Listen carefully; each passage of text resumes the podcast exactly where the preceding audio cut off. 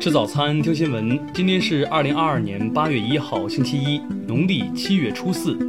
云盛在上海问候您，早安。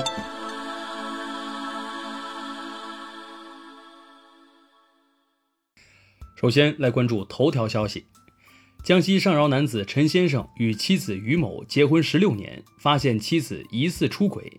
陈先生先后对三个孩子进行了亲子鉴定，发现都不是自己亲生的。七月二十八号，陈先生在社交平台发声称，五月二十八号于某携带自制烟花爆竹上门报复威胁，并当场引爆一个。此后，于某被刑拘八日。而于某在接受采访时，竟然表示陈先生过于小气，质问血缘关系那么重要吗？目前，陈先生已经起诉离婚。听新闻早餐知天下大事，下面来关注国内新闻。国家卫健委昨天通报。七月三十号新增本土确诊病例七十四例，新增无症状感染者三百六十例。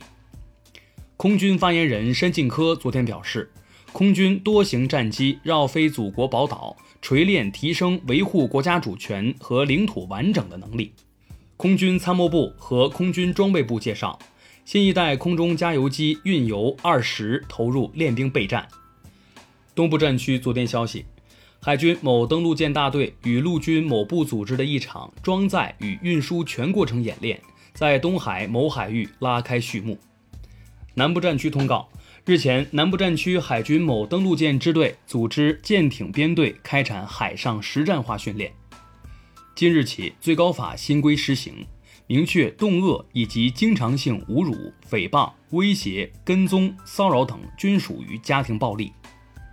昨天，云南大理一在建高速公路隧道发生突泥涌水，已致三人遇难，一人失联。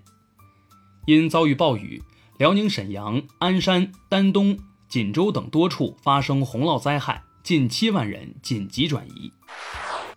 下面来关注国际新闻。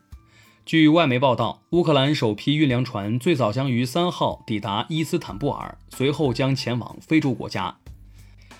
当地时间七月二十九号。顿涅茨克地区的一个乌克兰战俘的拘留所遭袭，数十人死亡。俄乌均指对方所为。联合国表示将派遣专家进行调查。俄罗斯黑海舰队表示，一架携带小型爆炸装置的自制无人机袭击了舰队总部，爆炸造成的窗户玻璃碎片致人员受伤。近日，伊朗多地暴雨引发洪灾，目前已对八千三百万人受到影响，至少八十人遇难。日本厚生劳动省发布数据，女性平均寿命八十七点五七岁，男性为八十一点四七岁，自二零一一年日本大地震以来首次缩短。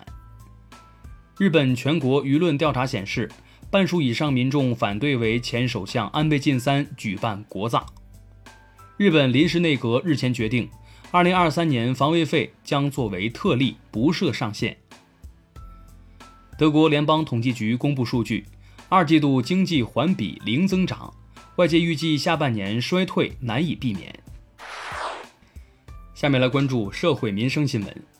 长春公安昨天通报，网民朱某冒充韩某炫富，并诽谤其父亲贪污，经查其内容均系捏造，将依法作出处理。南昌市发布新政，三孩家庭和医护人员。在新建区可享受五百元每平方米的购房补贴。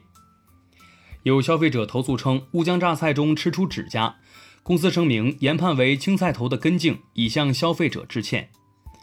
福建通过动物防疫条例，弃养犬只致疫病传播的，最高可罚一万元。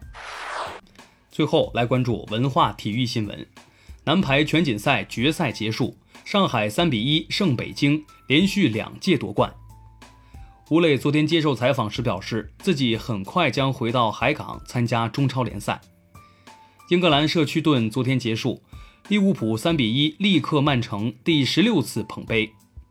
动画片《喜羊羊与灰太狼》主创之一、香港著名填词人卢永强因涉嫌挪用资金，被广州市公安局立案侦查。以上就是今天新闻早餐的全部内容，咱们明天不见不散。